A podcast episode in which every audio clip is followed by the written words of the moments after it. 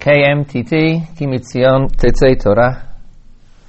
This is KMTT, and today is Wednesday, the weekly share on philosophical discussions revolving around the story of the Akedat Yitzhak. And this is Ezra Bick. In the previous shiurim, we discussed basically, the three shiurim, we discussed basically one long extended topic uh, which arose from the question of the ethics involved in the story of the Akedah. How did Abraham know, and why did he choose to follow God's command, even though he knew that it was unethical?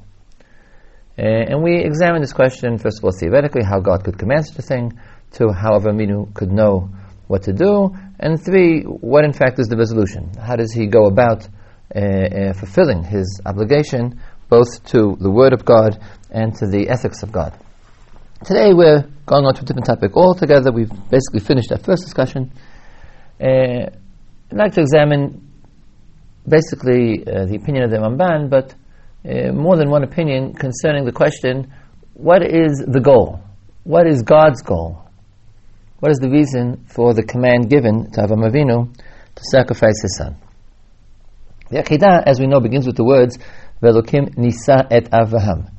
Normally, translated nisayon, and God tested Abraham. To our own minds, the word test is something given in school in order to uh, examine, so that the teacher can find out how much the, the student knows. And by that sense, Abraham nisad Abraham, God put Abraham to the test in order to find out something about Abraham.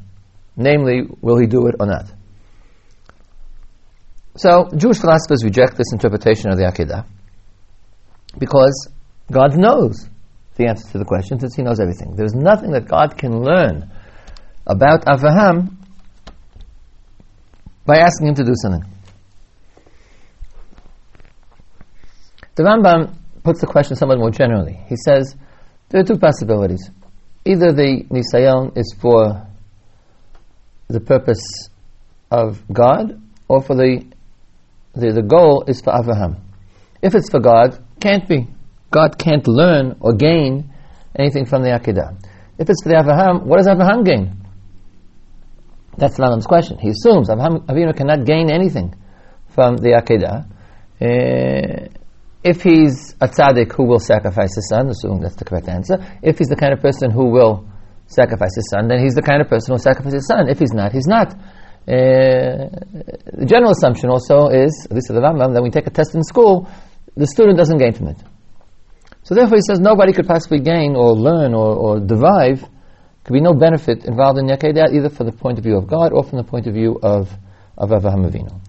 The Rambam's answer is that the purpose of the Akedah is neither for God nor for Avraham, but it's for the rest of the world, for the Jewish people or for the world, the world in general. And uh, he mentions two uh, results two benefits, two lessons that the Akedah teaches the world. Rambam explicitly says that the pasuk in the end of the Akedah, uh, when the Malach, the angel says to Abraham Avinu, Ki ata yadati, ki yirei Elokim ata, that now, I'm stressing the word now just to make us realize how crucial the Rambam's question is, that now I know that you are one who fears God. So of course Rambam says, what do you mean now I know? Before I didn't know? God always knew, the angel always knew. So the Rambam says, Ata yadati doesn't mean yadati yada hodati. Now I have made known, not that I now know, but through this action I have publicized that you are a Yirei Elokim. And that's the purpose of Akedah, to publicize its internal meaning. Now, what are the two things that need to be publicized? Rambam has two, two points. I don't think the list is necessarily exhaustive. He mentions two points. One is a technical point one that's very important, and it's important for our discussion in the past as well. The Rambam says that from the Akedah we learn that prophecy is self-justifying. What does that mean? If Avraham Avinu at night hears a voice or sees a vision in a dream where someone, God, apparently God, tells him to sacrifice his son, to kill his son, then in the morning he will not do so.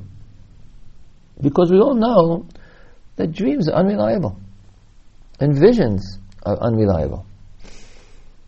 One can have a, a false vision. One can have an illusion. Dreams are notoriously unreliable. All kinds of things happen to uh, people in dreams. I'm not going to ask you what you dreamed about last night, but there are a number of people in the world who have dreams in which God speaks to them or the President of the United States speaks to them. And hopefully they don't act upon those dreams in the morning. Now, specifically, Avraham Avinu won't act on it because he knows that it's forbidden to sacrifice your son. This goes back to our question in the previous three weeks. We assumed in my discussion that Avraham Avinu faced a conflict between the voice of God and the voice of conscience and the voice of ethics. But of course, that's not necessarily technically true. The real conflict he faced was between the voice of ethics and, and a dream and, and a voice in the air.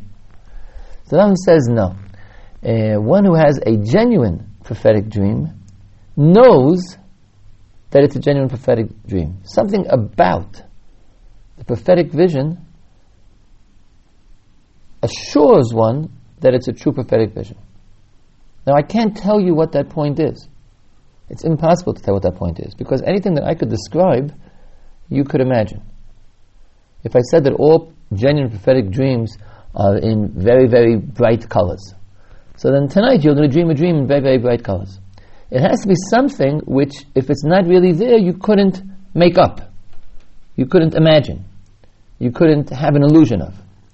There is something about prophecy that is not borrowed from our regular mundane existence. Anything in a dream is no more vivid than in reality. But there's something about a prophecy that is, I'm saying more vivid or more, it's more prophetic. It's, there's something about it which indicates to the person having it that this could not possibly be anything else other than the truth. Because otherwise, when faced with a prophecy which contradicts reason, as happened to Avraham Avinu, you will undoubtedly choose reason over the, the prophetic or, or pseudo prophetic uh, vision that you had. This point is, is controversial uh, simply because of the reason that it, it's basically involving a point of faith. In other words, the Rambam is saying there's something about it, but I can't tell you what it is. Uh, it fits in with, with the Rambam's general attitude towards prophecy. The prophecy isn't an experience, but it's a direct apprehension of truth. It's not like it's not a religious experience. It's not an emotional experience. It's not something that takes place within you. It's something that actually takes place without you. And, and, and therefore, he can claim, without being able to define it, that it's inherently different than any other thing which would take place to a person. Rav Chasdai Crescas in Or Hashem uh, deals with the same question, and, and, is, and really is at a quandary. He, he doesn't make the claim that Rambam makes he says there always, in fact, does exist some sort of a, a doubt as to whether it's possible that one's prophecy was in fact false, merely illusionary, or delusionary. Uh, but he says, in, in, point of fact, the combination of factors of being very, very vivid and, and, and very impressive and, and, somehow raises the, the odds to a very, very high level. Uh, this reminds us of uh, the question actually raised some 100 years later, uh, in a more general sense, the same question exactly, by uh, John Locke as to how do we know that reality is reality. When you see something with your eyes, how do you know you're not seeing it with your mind's eye? How can you tell the difference between a lake and the illusion of a lake when walking in, in the desert? And he didn't have a good answer for that either. His answer was very similar to Avchastai Crescas' answer. He says, if you see a lake and walking the desert, but when you get there, you can't taste it or touch it, you know it's an illusion. But if you can also see it, and also taste it, and also touch it, even though, of course, if one can have a delusion of vision, one can have a delusion of taste, and one can have a delusion of touch, you're still only dealing with sensory perceptions, and all sensory perceptions could be delusions, but the combination, the, the coordination, and the logical consistency, when you close your eyes and open it, it's still there.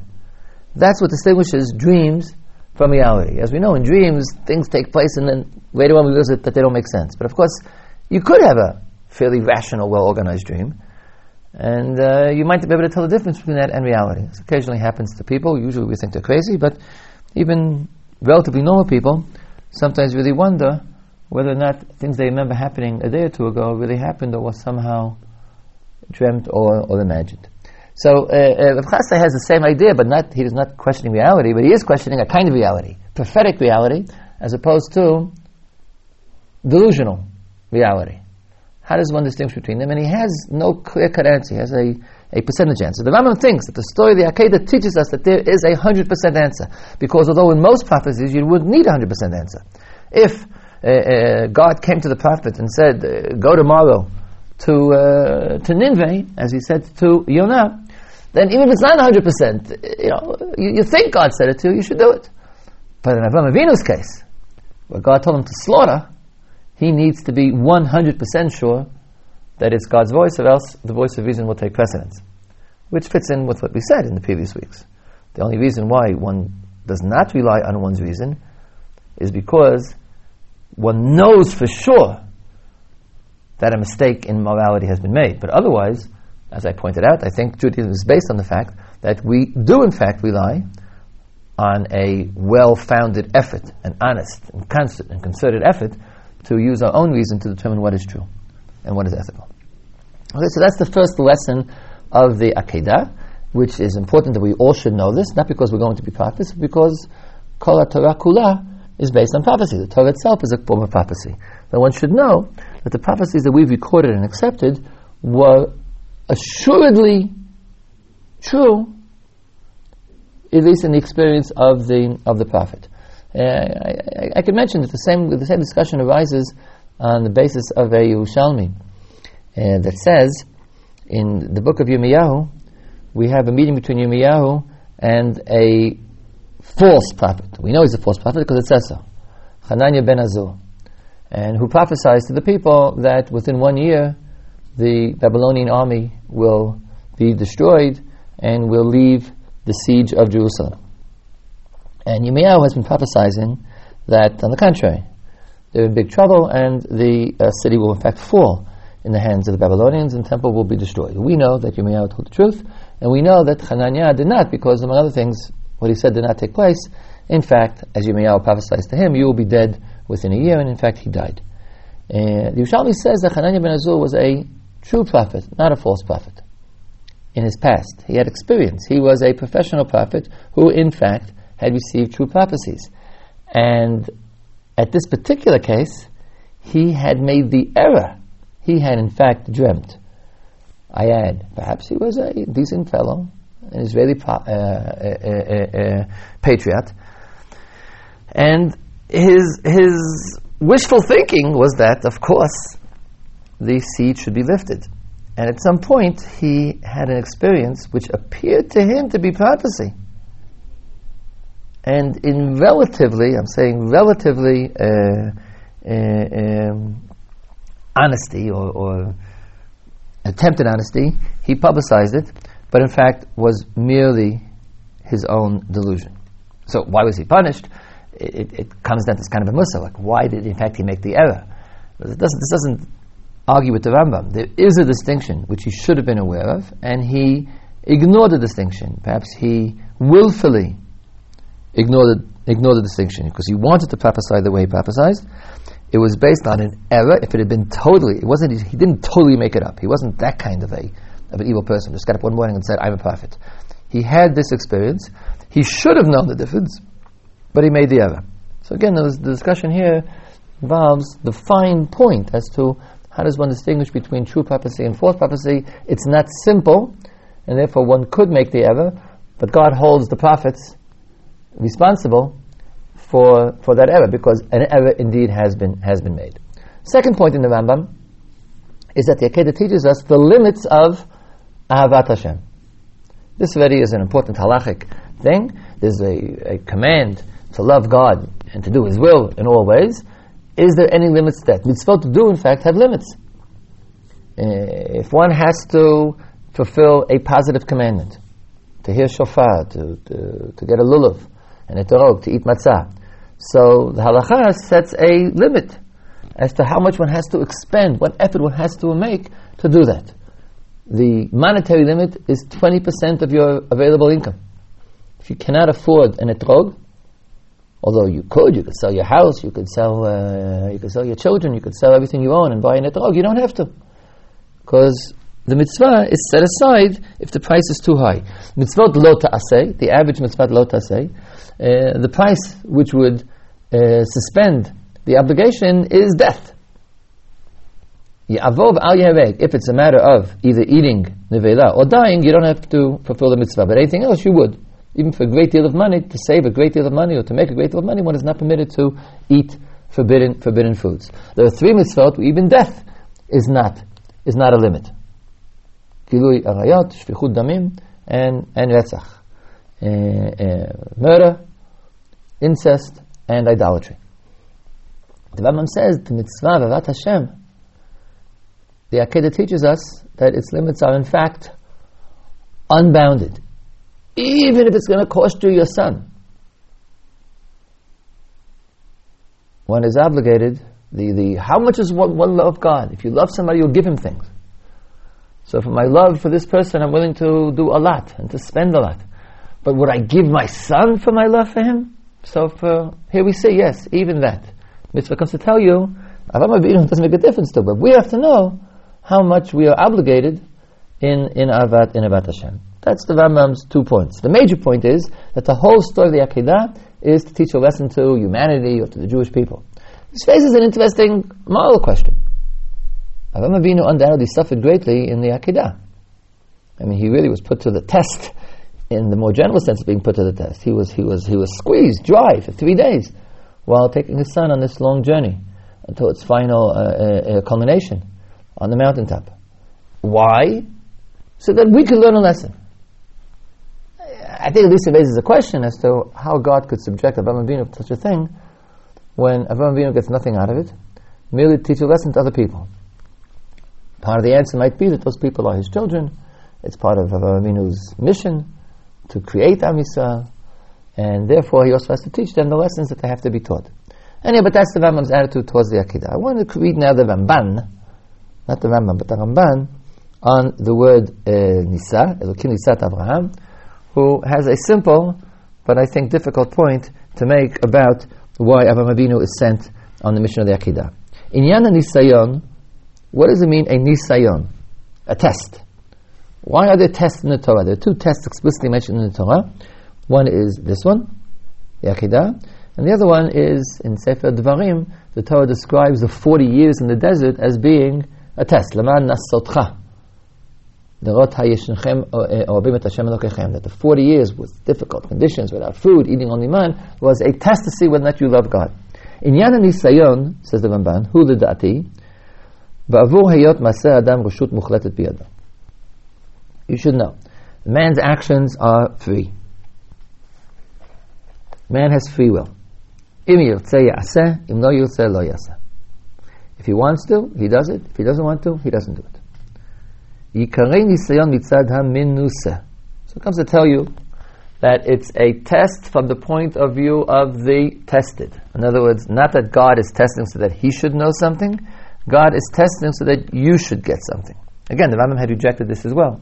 The man says, no, the test is for the benefit of the testee, of the tested. But he who is testing, may his name be blessed, God, doesn't get anything out of it. He does it, yitzavabo, He commands the test in order to bring something from potentiality to actuality. Lihiyot lo sachar ma'aseh tov, lo sachar lev tov bilvad. Here's the crucial line. The purpose of the nisayon is that the tested person should have the reward of a good deed and not merely the reward of a good heart. End of Ramban's comment. What is Ramban here saying? The Rambam said that from the point of Avraham Avinu, before the Akedah, he was a one who feared God, one who loved God. And after the Akedah, He's one who loved God. He hasn't changed. Therefore, nothing has been accomplished from his point of view, nor from God's point of view, and therefore the Rambam went on. The Ramban is saying something is accomplished from Rambam's point of view, even though his personality has not changed. Ramban agrees. Avraham Avinu is the same before and after. He is a person who is willing to sacrifice his son. But there is an advantage in having something be actual and not potential. Being one who is willing to sacrifice one son is different than one who has sacrificed one son. In what sense is it different? The Ramban says sachar, reward. God wishes to reward man, to reward Avram Avinu in his future life, for having been one who did a good deed and not merely having a good heart, not merely having the personality which will do good deeds. Okay? That's what the Ramban says. This is not a simple ethical question. What the Ramban is saying is that if I live in a world in which there are no poor people, I'm a very generous person.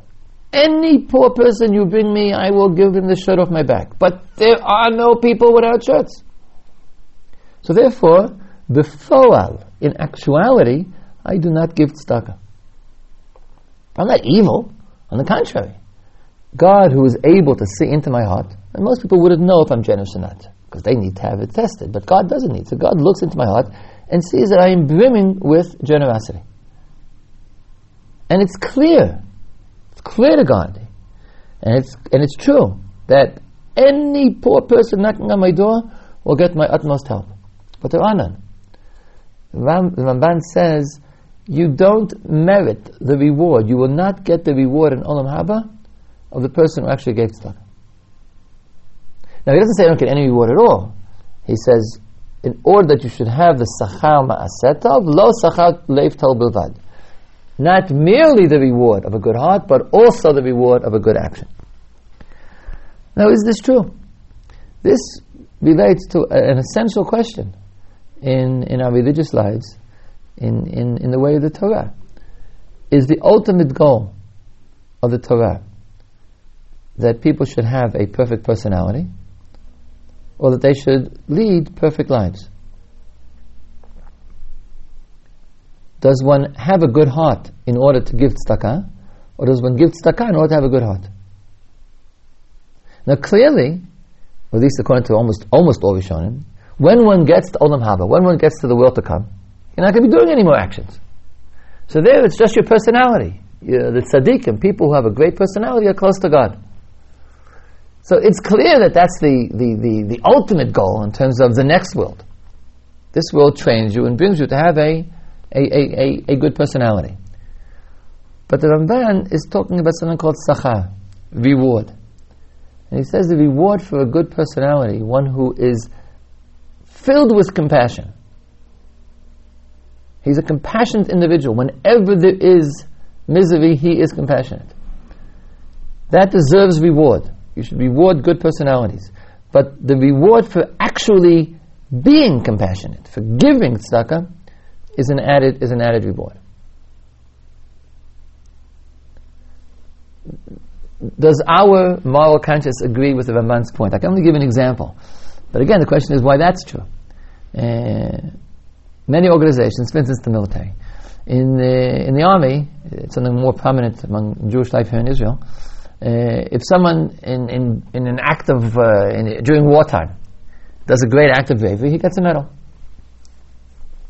Suppose a few years have gone by, unfortunately rare in modern Israeli history, where there is no warfare. But it's clear to everybody. I mean, it's really clear. Don't, don't, don't argue with me that maybe it's not true. It's clear. We know this man is a very brave soldier. We're, we're 100% sure that what he faced with uh, being caught in the crossfire and, and he, he would jump up and save his people and you, you, don't give him a medal. You don't get a medal for being brave. You get a medal for, for showing bravery. You don't get a medal for your heart in the Ramban, in the Ramban sense. You get a medal only for you did it. And the Ramban is saying that God, b'chasto, wants to give you a medal for having a brave personality. He can't do it. And therefore, he sets up. He puts you in a situation. He tests you. He puts you in a situation where you have to exhibit the good personality, and then He can give you the reward that He wants to give you. Now, we have to realize there's an inherent contradiction, there's an inherent paradox in it. Why does God want to give you the reward if you don't deserve it? Apparently, you do deserve it. If you do deserve it, why doesn't He give it to you? But in fact, the Ramban really does work on a dual, on, on, a dual basis. In other places as well, uh, we'll discuss this in, in, a later point. Uh, we'll discuss the problem of evil as connected to the Akedah. The Ramban really has a dual system whereby, uh, at least in Olam Haba, in the future world, there was a relationship to the sum of what you've done and not done, and in a, in a relationship to the state of your soul. The state of your soul, here it's called Sachar, perhaps would, we shouldn't call it Sachar. Simply, good people are close to God, and that is a reward. It's not like you're not being paid. You're not, that's not that God says, I'll give you a medal. Uh, uh, uh, people whose personalities reflect godliness are dvekim b'Hashem. They're close to God, and they, they definitely benefit from that. They they enjoy it. It's considered to be the it's considered to be the light of the soul. There's another system which says that if you did A, even if I don't know why you did it, but you did A, so you, justice demands that for good deeds one receives a reward, and for bad deeds one receives punishment. These are two separate systems. One is what we call reward and punishment, meaning being. I'm using this. I don't mean to be to be, uh, in any sense, belittling here. You, are paid to do good deeds, and you're punished for doing bad deeds. Because it's just. The other system is not, is not being paid or punished. It's simply you've, you've earned it. A person who is smart receives chokhmah. A person who is godly receives the, the light of God's countenance. You, you, you, you've made your own reward. What's the reward of, of, of, of, of studying? The reward of studying is being wise. That's not a reward that someone gives you. It's not the prize you get when you graduate college. It's the knowledge that you've acquired by studying all those, all those years. And Ramban here is like, is like trying to match the two. He's saying God knows that you're such a tzaddik, it's somehow wrong that you shouldn't get the reward of the actions of a tzaddik, but on the other hand, it's not actually merited because, as I said before, there's an ethical principle here which is difficult to justify, even though I think, at least I, I, I, I, sense the truth of it. But it's hard to explain for those who don't. There's an ethical principle that says that if you haven't, that in terms of reward, of payment, we don't pay for things that haven't been done. Even though you're willing to do it. On the other hand, your soul justifies a full measure. And therefore, what God does, the Inyan Nisayon, is that God makes the world call us to exhibit the qualities that we already have. I can't explain that any better. I think it's something which you have to think about, and I really leave it to your to your to your thinking. But it's a it's a view that explains the Akedah. Okay, the Akedah is an extreme example, but I think we should take the Ramban as being a principle about the world in general. The Ramban is saying that one of God's jobs, one of the things that God does in the world, one of the reasons why things happen to us, is so that we should exhibit our true metal. We should exhibit our true qualities. To be a good person and not have an opportunity to give tzedakah is problematic. Not because you're not a good person. You are a good person. But it doesn't exhibit itself. It doesn't express itself anyway. And therefore, God will send poor people to the door of charitable people so that they can not only be charitable but also actually give charity. Therefore, the Ramban concludes his comment. I'm reading one more line. Vida, you should know that God tests the righteous when He knows that the righteous will, in fact, fulfill His will, and He wants to justify their them to, to justify them. So then he sends them a nisayon, but he doesn't test the evil because they won't listen. In other words, since the whole point of nisayon, since the whole point of this test is to bring out your good qualities so that you can fulfill them, then God only tests those who have good qualities and He knows that they will fulfill them. He simply wants not the assurance that they're going to do it, but He wants the actual concrete action because reward is justified by concrete actions. what, what, what stands behind this, and this we're not going to discuss, but I think you have to discuss it with yourselves, is the value of the real world. Sometimes religious ideology says that this world is just a, a field, doesn't really count. The main thing is souls, your relationship with God, your inner world. The Ramban is saying that's 100% true, but there's a added value. There's a value added tax that says that a concrete action deserves its own reward above and beyond the soul, the spiritual relationship of the person who did the action with God. In effect, this justifies the creation of the world. Why did God make a world? So that people could actually do things. And not merely, God could have just made souls and, and live with them in heaven. But God made a world so that the souls could express in, in, in concrete and something real the good qualities that those souls have. Next week, we're going to discuss the next logical step, which is developed most extensively by Rav Chasdei Crescas in his book, Or Hashem. What did the Ramban not say? He doesn't say that by doing a concrete action you become more charitable, more good. You're the same charitable person. The added value is in the actual action.